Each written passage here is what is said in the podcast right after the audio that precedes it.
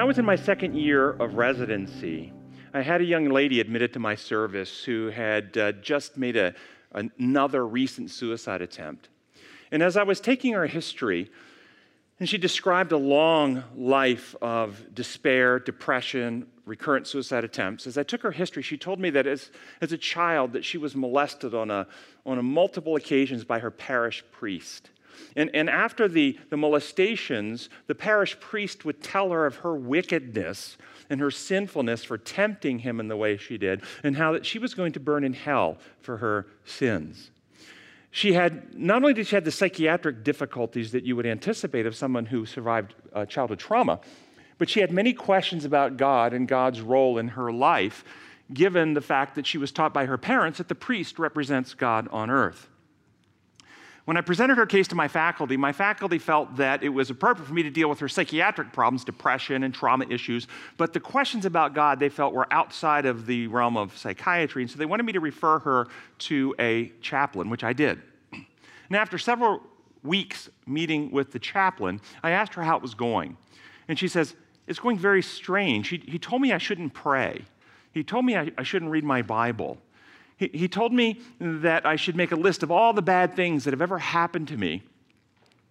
And then, after I've got this list complete, I should, I should imagine a beam of light coming through the window and burning up this list. And I should tear the list up and, and, throw it in the trash.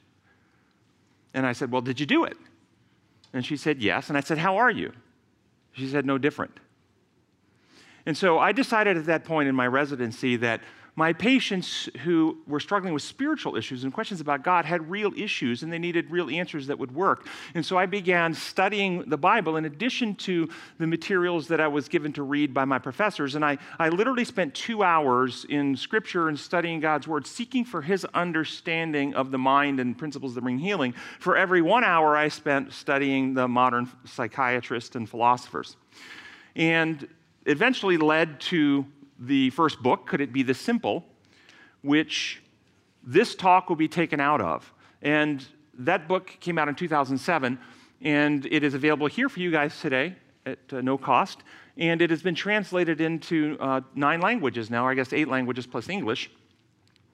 And then Rich and Susan Collenberg took the material and created a Prison Ministries Workbook, which is also available for you here today. Could it be the simple, the uh, way out of uh, your prison workbook. And it's been very helpful for many people who have found themselves incarcerated. And you may know that in that population, there's a high concentration of people who have suffered childhood traumas.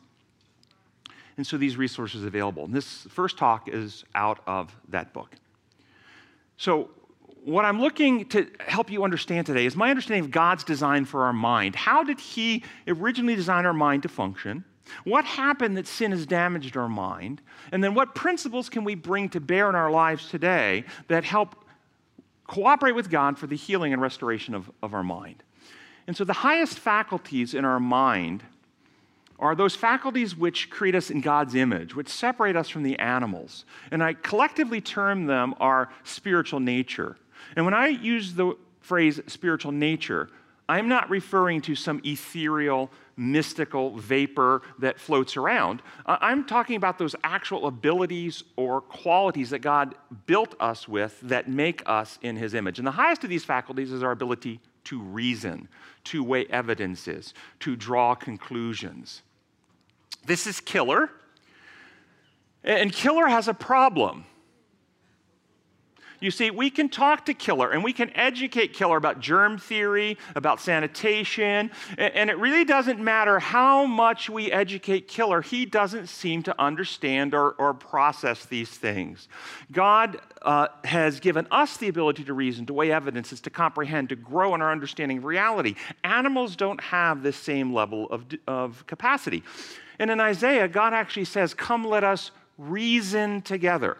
Though your sins are like scarlet, they'll be white like snow, they're red like crimson, they'll be made like wool. Have you ever noticed that God connects reasoning with Him with cleansing from sin? You should be very suspect of any religious movements or systems that would want you to believe or have faith without reasoning. You should be very suspect of that. God wants us to reason. Paul says in the New Testament in Romans that every person should be fully persuaded in their own mind. How can you be persuaded in your own mind if you don't reason and evaluate the evidences and come to some conclusions? So, the only way for you to be persuaded is for you to reason and to think. The place in our brain where this ability processes is the part of the brain behind our forehead called the dorsolateral prefrontal cortex. It's right here in the very front.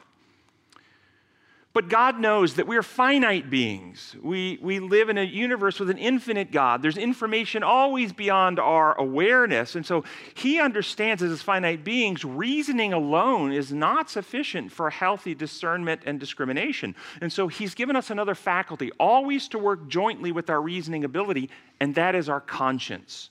Our conscience. Now, what is the conscience? Well, Jesus said, The eye is the lamp of the body. If your eyes are good, your whole body will be full of light. But if your eyes are bad, your whole body will be full of darkness. If the light within you is darkness, how great is the darkness? Understand, he is not primarily speaking of the physical eye here. He is speaking of that mental faculty through which you become enlightened, an enlightened individual where you're connected to the light that lightens all men. He's speaking of that faculty which is sensitive to the movements of the Holy Spirit, the Spirit of God, which is your conscience. Paul talks about those who are resistant or opposed to God's methods and principles and spirit as searing their consciences with a hot iron. Examples of the conscience is recorded in the scripture. Remember the story of Elijah with the still small voice. That God wasn't in the wind, He wasn't in the fire, He wasn't in the earthquake. He was in, the, he was in that sound that was so quiet, it was not even a whisper. How many of you have had in your own personal journey with God, as you've talked with Him in prayer, had that experience of hearing His voice, but not through your ears? That's your conscience, the Holy Spirit moving upon your mind. How many of you have had the Holy Spirit bring conviction? And not simply the conviction of wrongdoing. We're all familiar with the conviction of sin. How about the conviction of a duty? You had a conviction put on your heart. I need to go here. I need to speak to that person. I need to share this book. I need to give to this situation. Have you had that conviction put on your heart? That's the Holy Spirit working on your conscience. Now, what happens if we have a human mind working with reasoning? Reasoning ability is on but they have no conscience. What would be the problem with the human mind like that? These are your sociopaths. These are your, your, your criminals, the people that exploit, that will take advantage. They have no moral compass. They can strategize, they can plan. What would be the problem if we had somebody who's very conscientious, extremely conscientious, but they don't use reason? They turn reason off whether it's been damaged whether they've been told by their faith group that well when you have faith you just you just uh, uh, have belief you don't think you don't reason. Either way what would be the problem with people like this? Well these are people who will fly planes into buildings. They will burn to death at a, at a compound in waco. They will put bombs on themselves in the name of their god and go out and blow themselves up in public these people are conscientious. They're willing to sacrifice their lives for their beliefs. Are they reasonable? They're not reasonable people. You can't reason with people like this. If you've ever tried, they are not reasonable. Let me tell you the true story of Carlos. Carlos was a, uh, Carlos and his wife belonged to a religious group that did many healthy things. They exercised regularly, they ate healthy, they believed in God. But one of the things that they also believed in was that medications were sinful. Sinful to take medications. And in fact, the most sinful medications you can already guess are going to be psychiatric medications. Those would be the worst. Well, sadly, he is a retired history professor. After his retirement, he developed a late life depression. First time in his life, depression. And it wasn't just a regular depression, he developed what we call a psychotic depression. He had a break with reality. He began to hallucinate. He began to hear voices. He became confused and disorganized in his thinking. He and his wife recognized something is wrong. What do we do? If we believe that medications are sinful. So they hunted for a sanitarium that believed similar to, the, to to their beliefs. They took him there, and the doctors began to treat him with hydrotherapy, water treatments, and, and massage therapy, and prayer, and various herbs and natural remedies, and, and he continued to get worse. He lost weight, stopped eating, got down to 85 pounds at about 5 foot 10.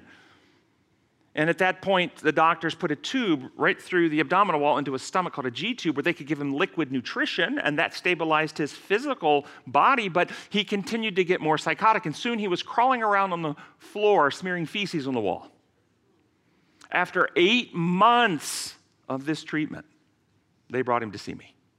I assessed him, I diagnosed him. This is depression with psychosis, and I explained to him and his wife how much research has been done on this through time, and no natural remedies resolve this. That we have to do some physical intervention that's designed to restore the brain to normal function. And I explained that, that the state of psychosis is highly toxic to the brain, and, and the longer you're in psychosis, that you're actually damaging uh, neurons and brain cells. But at the end of the day, he and his wife both said that it would be better for him to die than to take medication. Conscientious people but not reasonable people. They took him back to the sanitarium, four more months of this treatment. Finally, the son, who lived outside the country, heard what was going on, flew in, took dad away from mom, took him to a psychiatrist in Chicago. Maybe had friends or family there. But that psychiatrist put him on medication, antidepressant, antipsychotic, and the psychosis cleared in about two weeks. And three months later, he was teaching part time. One year of his life lost because of conscientiousness without reason. The part of the brain where we have our conscience is frontal, frontal high, reason. Frontal above the orbit of the eye, that's where you have your conscience. And these uh, two faculties together jointly make up your judgment. So if I say, in your judgment, what do you think we ought to do? I'm asking you to engage your reason, to evaluate evidences, facts, and I'm asking you to engage your conscience, to stay in touch with God and ask for His direction and insight and conviction of your duty and responsibilities. The next faculty of our spiritual nature is a God designed desire to worship. To worship. Everyone worships something. Even those people who do not believe in God and say they're atheists or agnostics, they worship. Worship is a looking outside of yourself for a frame of orientation that guides and directs your life. Uh, Karl Jasper said that which you hold to, upon which you stake your existence, that is truly your God. Richard Creel said a person's deity is that which actually dominates the person's life, giving it unity, direction, and inspiration, whether the person realizes it or not. Some people worship money some people worship science. Some people worship power. Some people, I will tell you right now today, we're having a resurgence of an ancient pagan worship system called worshiping of nature, worshiping the earth. There's a lot of nature worship going on in society today and you are not allowed to question it. You must comply or you'll be punished. And we're going to pass laws to make sure that you obey the, the mandates of our new goddess of nature. And of course, we become the God that saves our goddess in this new worship form. The question is not whether we worship, everyone worships something. Rather, the question is, what are we worshiping? That's the real question. Now, why does God say, Thou shalt have no other gods before me? I've asked this question around the world to audiences, and uh, you will often get answers well, because it's the commandment, it's the law.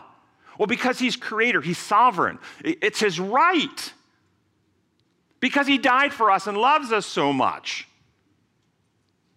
Now, everything I just said is true. It is in the commandment, it is the law. God is sovereign, He is creator, He did die for us, He does. All these are factually things that are true. But none of them are the reasons why he says, Thou shalt have no other God before me. That's not the way he says it.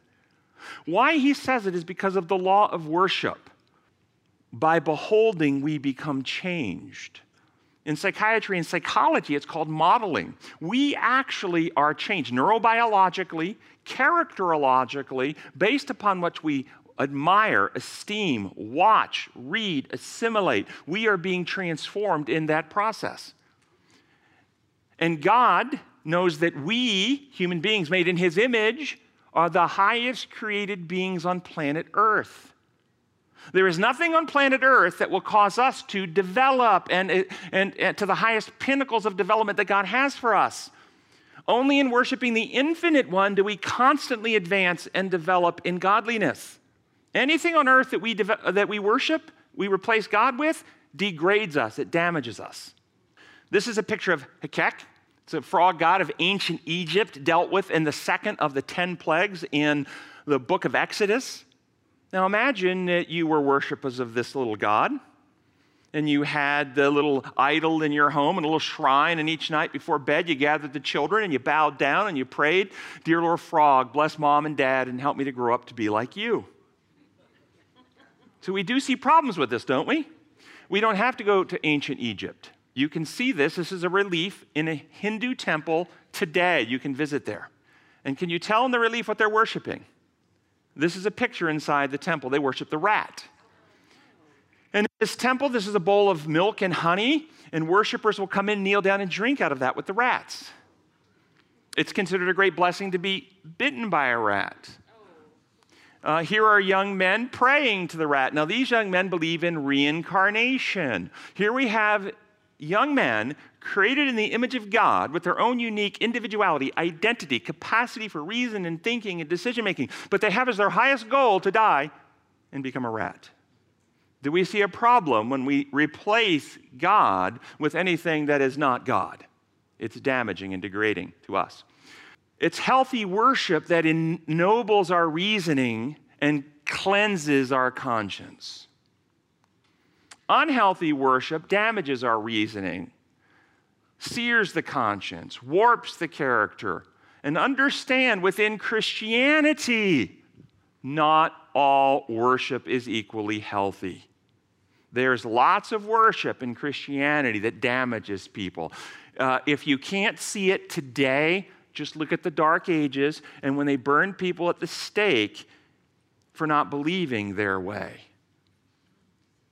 Lots of things done in Christianity that damage. Our goal is to remove the trappings that humans have put and see God as Jesus revealed him to be. The ever more clear picture of God we get, the more transformationally healing it is to us as we behold him and become like him. I put the whole brain up here because worship we do with our whole being. The next faculty of the mind, after your good judgment is evaluated facts, situations, circumstances, the next faculty as God designed is to go into action. And that faculty is your will. And what is your will? The will is the executor of the mind. It's the CEO. It is simply the chooser. The faculty that goes, I choose to do this. I choose to do that. That's your will. And I will tell you, everything will depend on the action of your will. What choices are you making? choices to believe and choices to act, choices to trust, choices to distrust. Your choices will activate different neural pathways, will affect brain development, will def- affect relationships, will affect your character development. It's your choices. God's design is that you choose to do what your good judgment tells you is most appropriate and healthy. But it doesn't have to work this way. Consider a smoker. A smoker can reason through all the reasons why smoking is no good heart disease, lung disease, cancer, waste money. Their conscience can convict them of the need to quit. They can even tell themselves and their, and their kids, oh, worst habit, wish I never started, and don't you dare start. But if they never actually choose to put the cigarettes down, they keep smoking. And what you're going to discover here as this talk unfolds is that to the degree you make choices that your own judgment tells you are not healthy for you, you damage yourself. It's unavoidable.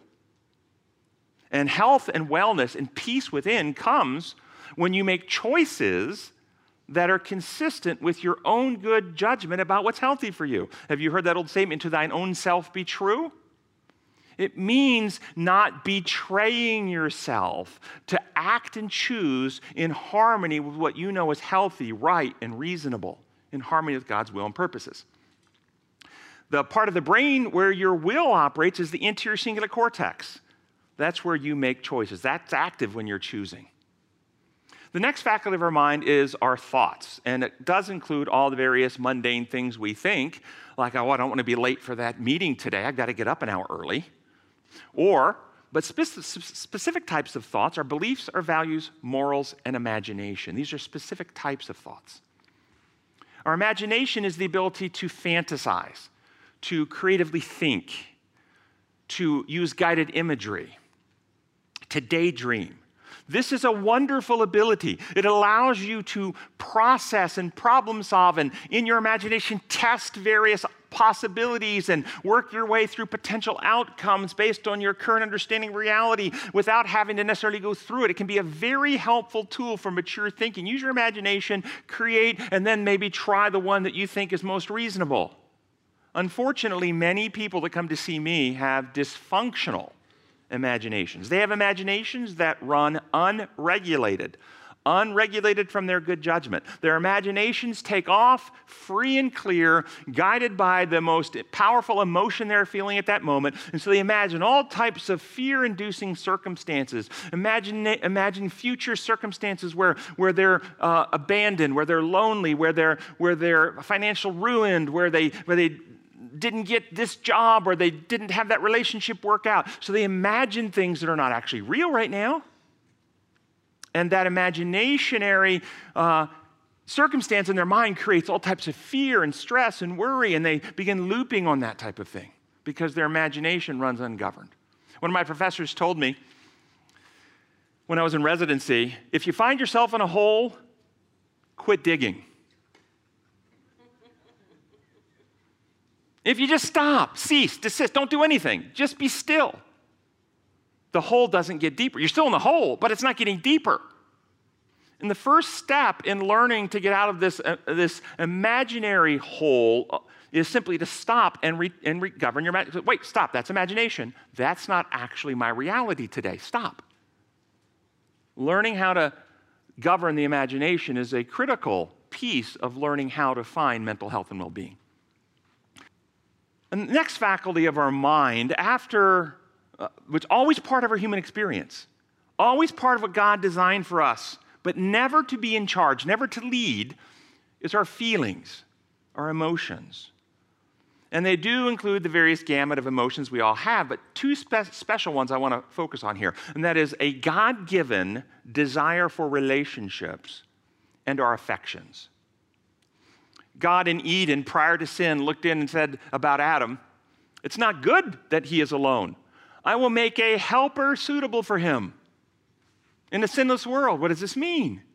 It's been grossly misunderstood in our fallen state. And unfortunately, men have looked at that and said, ah, see, uh, God knew we needed somebody to cook and do our laundry, and this is not what this was about. A helper suitable for him.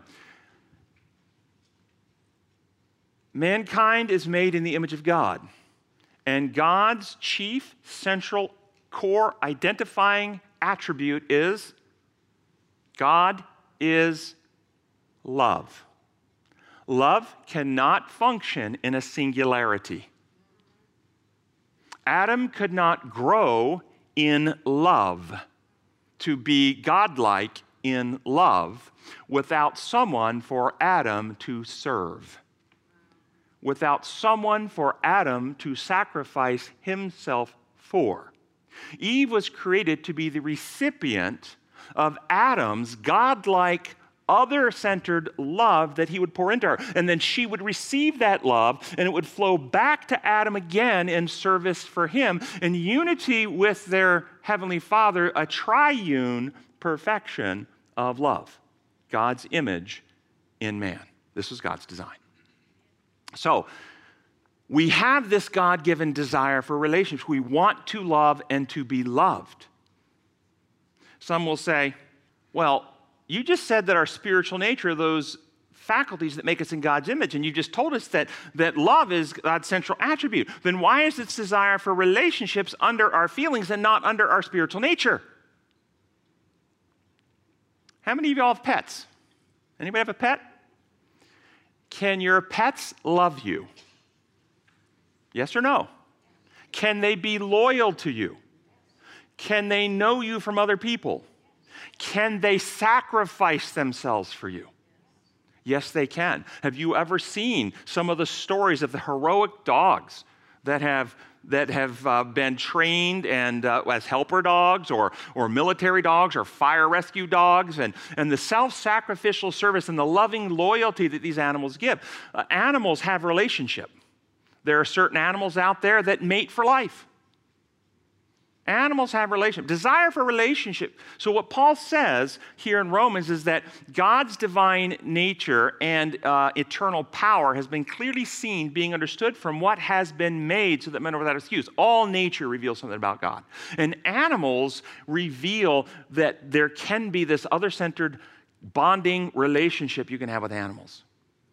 So that doesn't separate us from the animals, the desire for the relationship. In fact, if it wasn't for your good judgment, determining where, with whom, and to what level you engage in relationship, if it wasn't for your will choosing where, with whom, and to what level you engage in relationship, if it wasn't for your higher faculties governing this desire, we become no different than the animals driven around by passions and lusts. So it does say something about God, but it is to be governed by your good judgment, where you decide where, with whom, and on what level.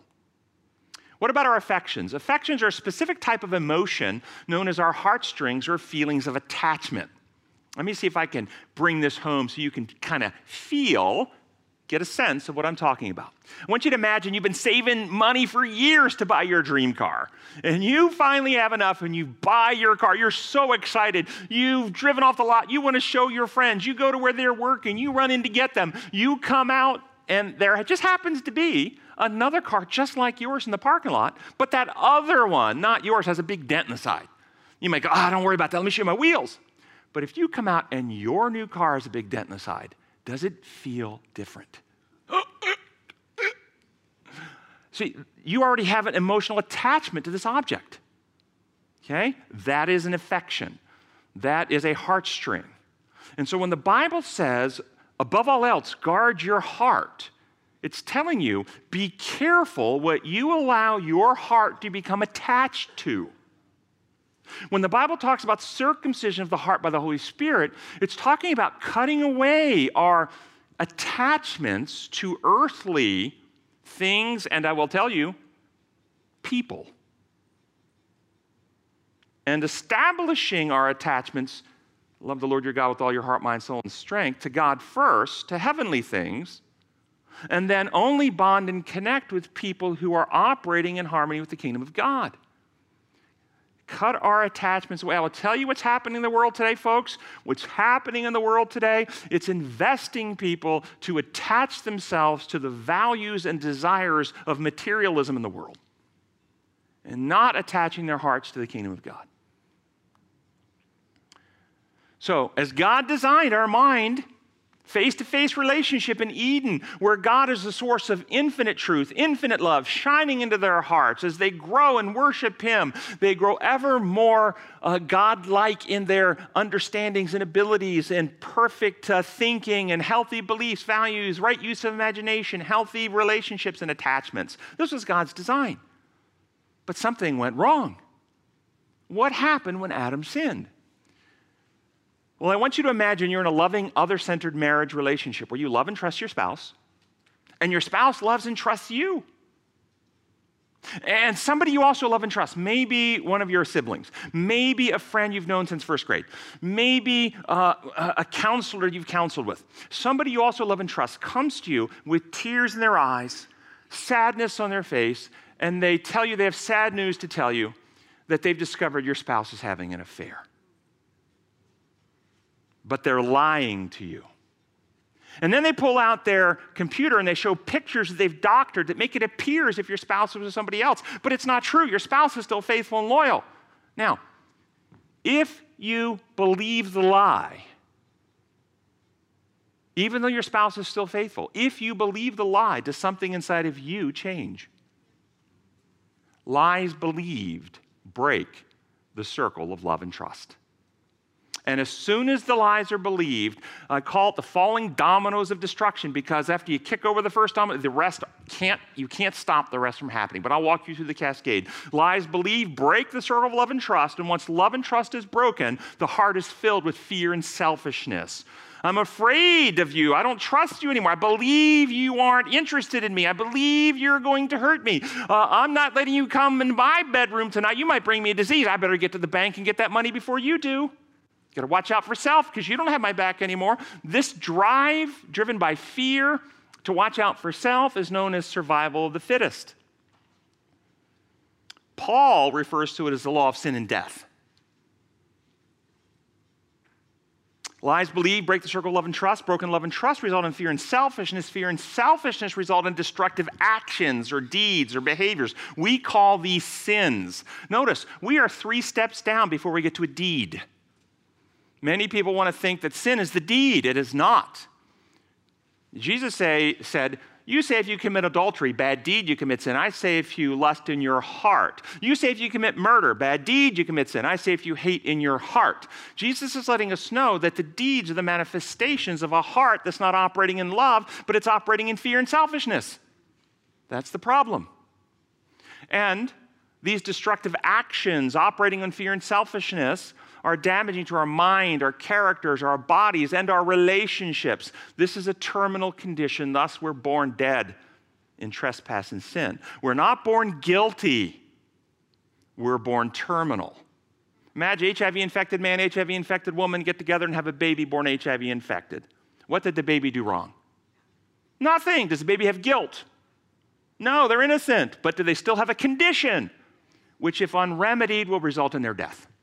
That's every human being since Adam and Eve were born in sin, conceived in iniquity, born with a condition we did not choose that will result in death unless we participate with the remedy God provides freely to us. So, our mind, God is still the source of infinite truth, infinite love shining down upon us, but our minds are now infected with fear, with selfishness, with lies, with distortions, with all types of things about God that, that cause us maybe to believe in Him but not trust Him, and so we, we need to be protected from Him. And you know all the theologies that corrupt.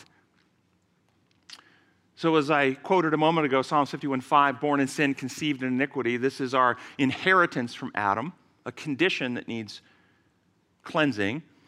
And the Bible tells us this sin condition, this fear drive, this me first drive, has three primary ways it manifests in our life the lust of the flesh, the lust of the eyes, and the pride of life. We would simply call that sensualism, materialism, and egotism.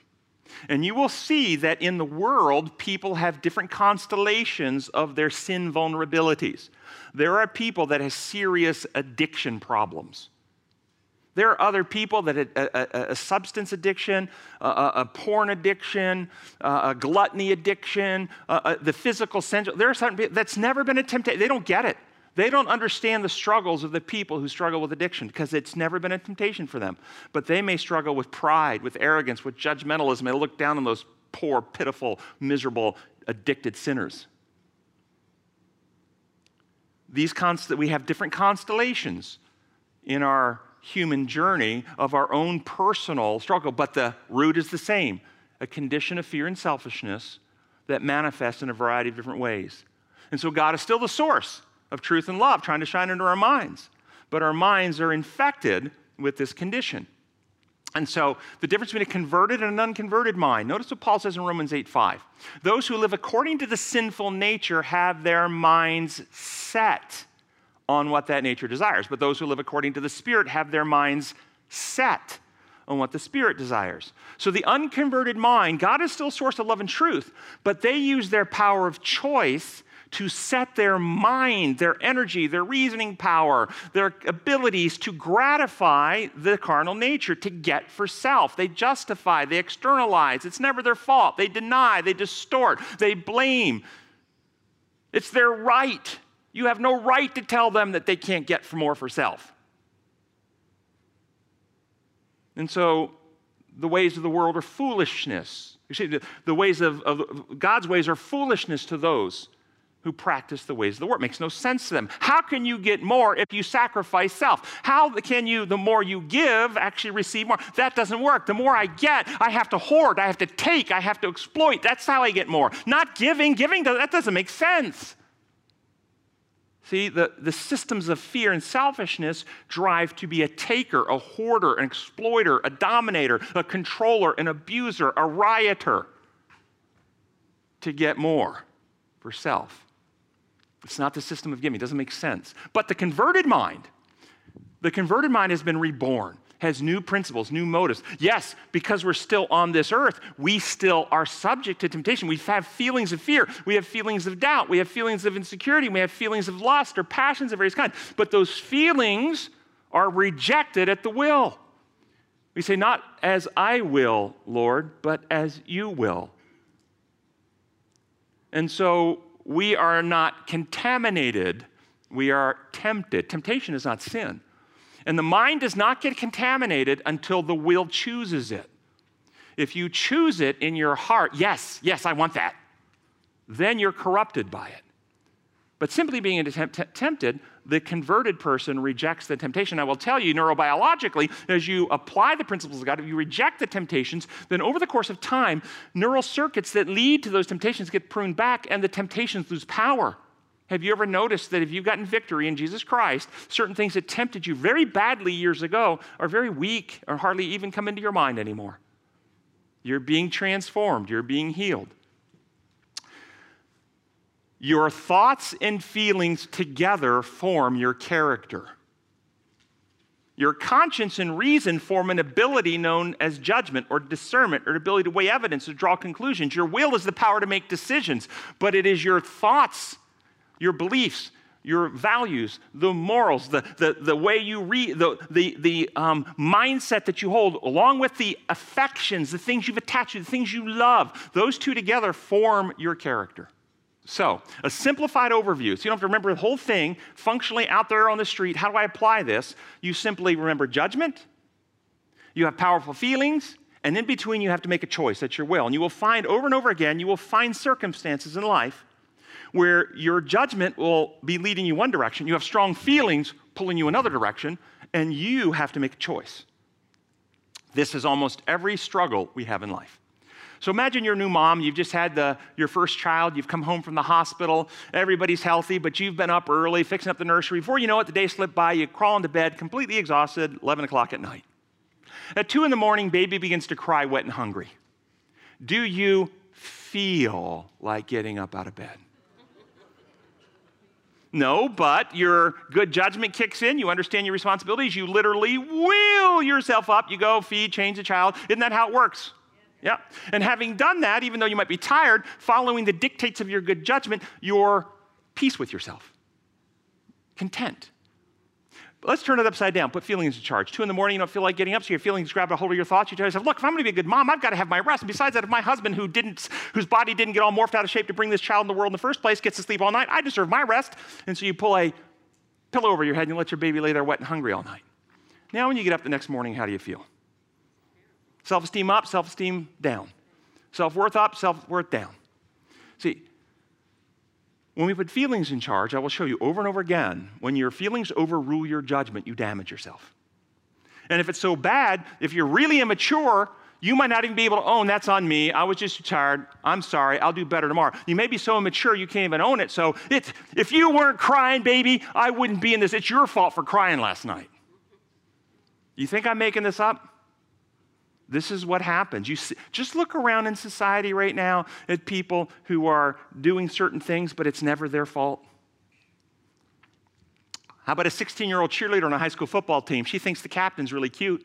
She hopes he'll ask her out. And sure enough, one day he does. And on their very first date, he tries to violate her virtue. What does her good judgment say? Good idea, bad idea? Bad idea. But could she have feelings that confuse her?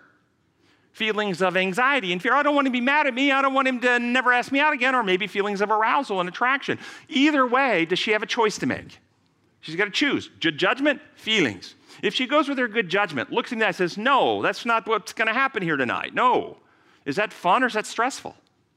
Stressful. But if she goes with her good judgment, next day, next month, next year. How does she feel about herself? How about if she puts feelings in charge and lets him have his way? Then what happens?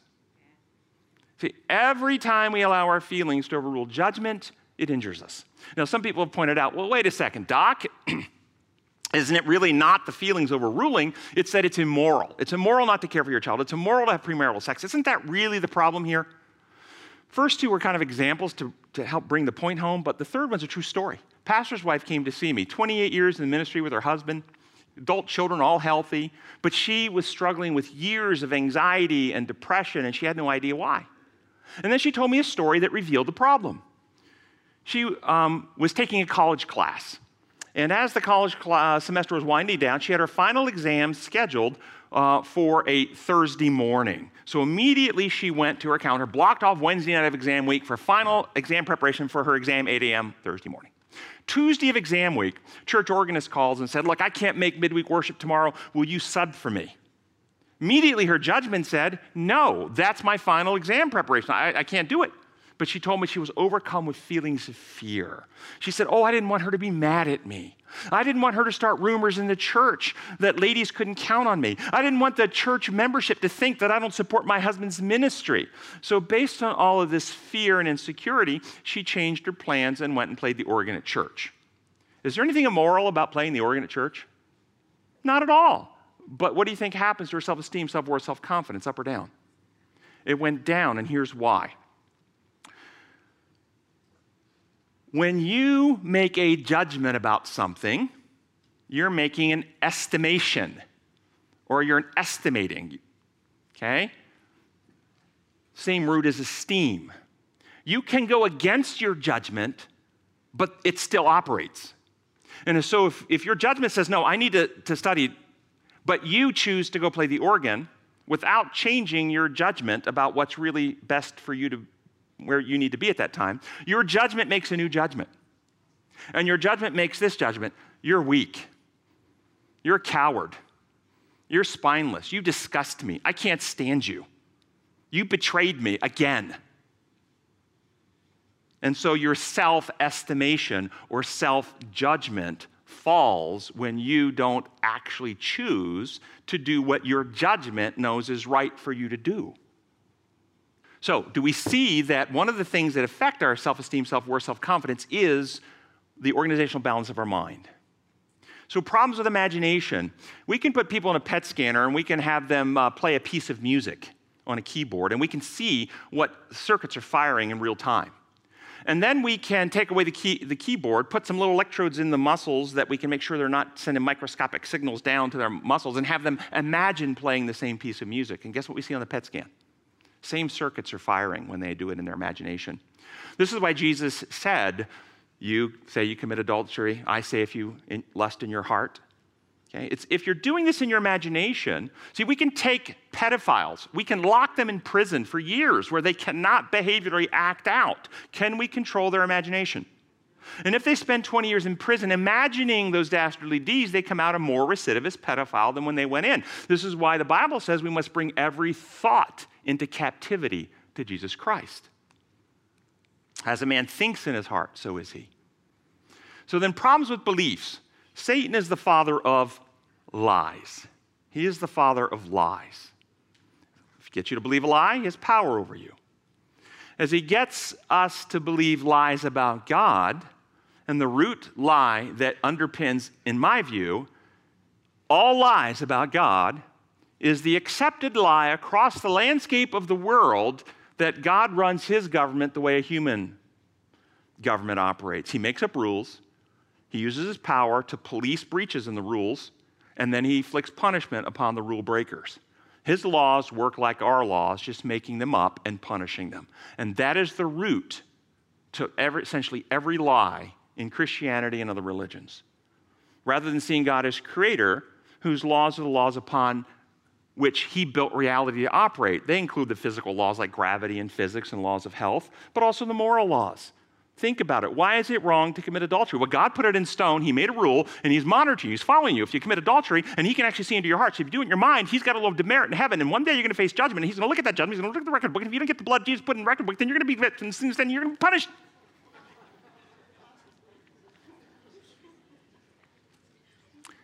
Why is it wrong? How about you commit adultery and no one here finds out? What happens to your conscience? What happens to your character? What happens? You become more fearful. You become more anxious. You, da- you cannot avoid the damage to you.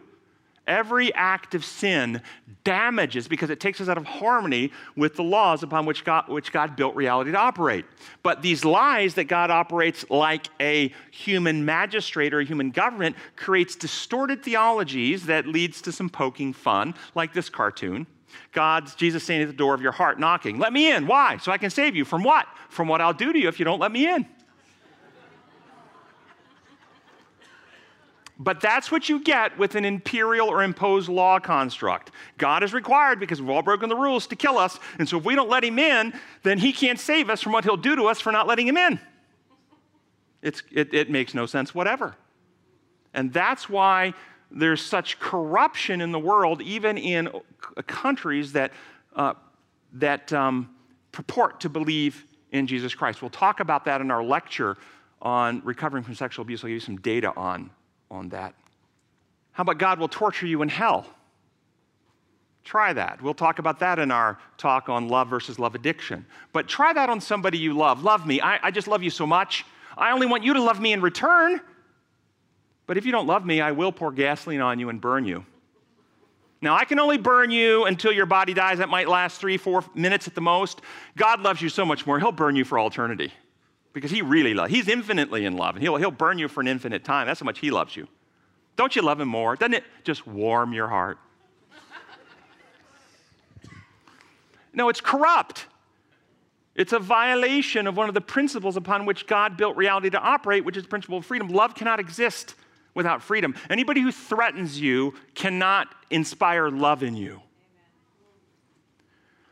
God requires appeasement. We have to do something to this God. That's the core of paganism. Paganism is imperial. They're uh, authoritarian gods who will punish disobedience. And, and we always bring sacrifices to our pagan gods to somehow influence, pay them, uh, or appease them in some way so they won't punish us. It's pagan. And much of Christianity operates in this way, other than Jesus is the intercessor or mediator to pay his Father the blood. Just think that through for a moment. How much sense does it actually make to you?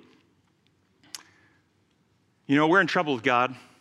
We're all sinners, all fallen short of the glory of God. There's nothing we can do to, to, to, to, put ourselves right with God. I know when He sends His Son, I know what we can do. He'll, he'll really, really be positive toward us after this. We'll kill His Son and offer Him His Son's blood, and then He'll love us more. Do you see the corruption? That's classic penal Christianity. It's based on a fraud that God's law works like human law, rather than God creator.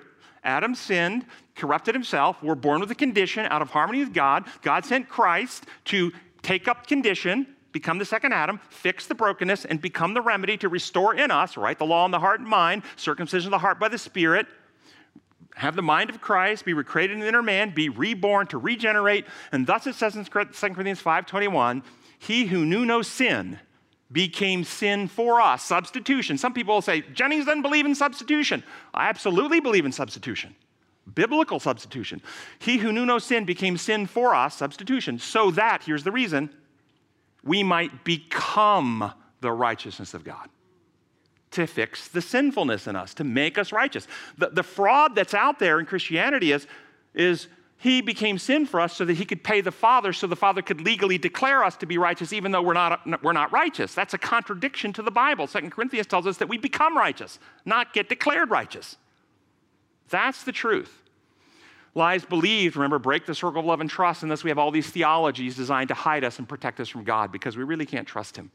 So we have the theology of covered in the robe of righteousness. When the Father looks at us, he can't see our wickedness because if he saw it, his wrath would be outraged because sin is offensive to him and he can't stand it, and his anger boils over. If he could just get some anger management classes. No, it's wrong. It's corrupt. It distorts God's character. For God so loved the world. While we were yet sinners, Christ died for us.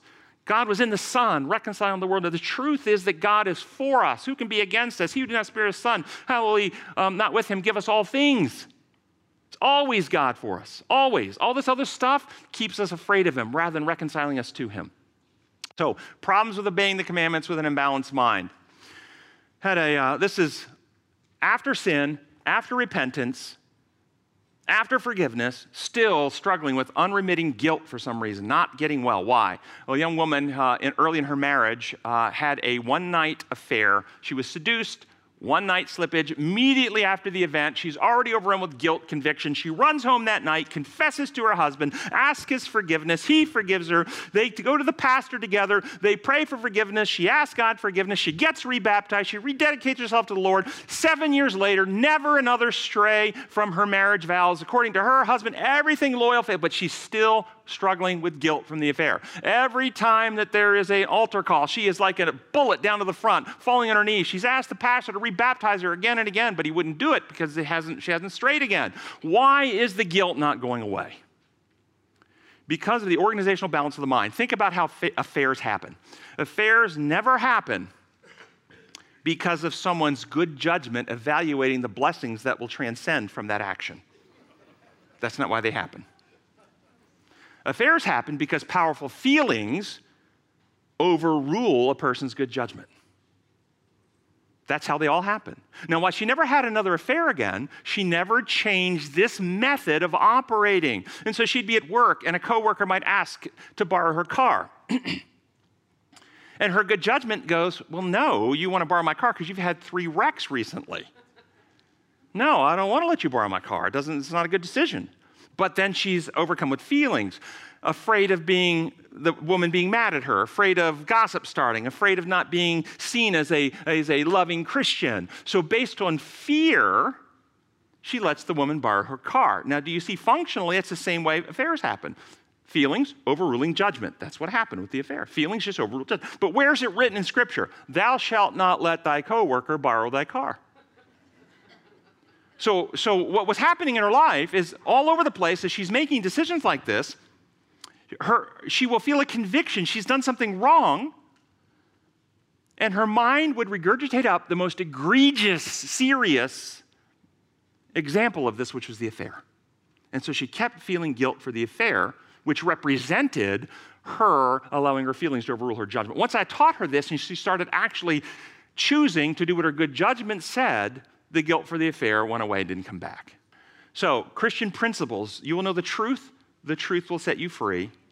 But it says in James that no one should say that God tempts because God cannot be tempted by evil, nor does he tempt anyone. Each one of us are tempted when we're dragged away and enticed by our own evil desires or feelings. Feelings lead us to temptation. And that's where you will find your judgment understands truth. And so, where does truth come into our mind? Truth comes in through your spiritual nature the Spirit of truth, enlightening your mind, and you have to choose, embrace, apply the truth, updating your beliefs, your values, uh, circumcising your heart, letting go certain connections and relationships, or allowing the strong feelings to cause you to deny, distort, and reject the truth. So, seven changes to balance the mind in closing. Think for yourself. I am not here to tell any of you what to think. You have your own God given individuality, your own ability to reason and think, your own mind, and the Bible calls upon you to reason. This is one of God's design laws. We're going to go over several of them today. Here's one of them the law of exertion. If you want something to get stronger, you must exercise it because if you don't use it, you lose it. So if you are to become, as the Bible says, the mature, those who've developed by practice the ability to discern right from wrong, Hebrews 5:14. If you're to become that mature person, you must exercise your reasoning abilities to weigh evidences, grapple with problems, see, uh, and come to conclusions, make choices. And as you do that and test those things, then update as new information comes because we're finite, we're always updating, we're always growing. Your discerning and reasoning abilities grow. Think for yourself. Establish trust in God based on evidence. He is the God of creation. That's why Paul says in Romans 1:20, his divine nature is seen in what he has made. Look at the evidences God has provided in scripture, in real life experiences, in science, in nature. Form your beliefs. Belief, believe things that are true and evidence based and reject some of these beliefs that have no basis in reality. There's tons of belief. Wish I had time. I could do a whole lecture on crazy beliefs things people believe that are, you might call them superstitions, superstitious beliefs. You might think, well, Christianity doesn't have any superstitious beliefs. Oh, yes. There are many superstitious beliefs in Christianity that have no basis in reality. Uh, find those, see what they are. Evaluate your feelings in light of evidence. Uh, we, don't re- we don't take the position that you should ignore your feelings, suppress your feelings, or avoid your feelings. Feelings are important, but they are to be elevated to your good judgment and understood for what they're trying to tell you, and then you make a decision based on truth and evidence, not simply on the feeling. Control your imagination. Use your imagination, but guide it, direct it based on your good judgment. Establish healthy religious practices. Meditate on a God of love. We're going to go through some of that science later. And then choose to do what's right, healthy, and reasonable. Right, healthy, reasonable, loving, because it actually is so. And you, it's a good little mantra. Is it right? That can be right or wrong as far as morally right or wrong. Is it reasonable? Is it healthy? And sometimes things are neither right or wrong. Like, oh, there's a pair of shoes. Should I buy those shoes or not? Well, there's nowhere it says right, morally right or wrong, but they're $3,000. That's not reasonable. Okay? So reasonableness comes in, but it may not be morally right or wrong. It's no sin, thou shalt not have those shoes. Or healthy. Maybe you've got uh, uh, low arches and you need shoes with high arches. That's not healthy for my feet. Those types of decision making really help you as you uh, evaluate life. Thank you very much.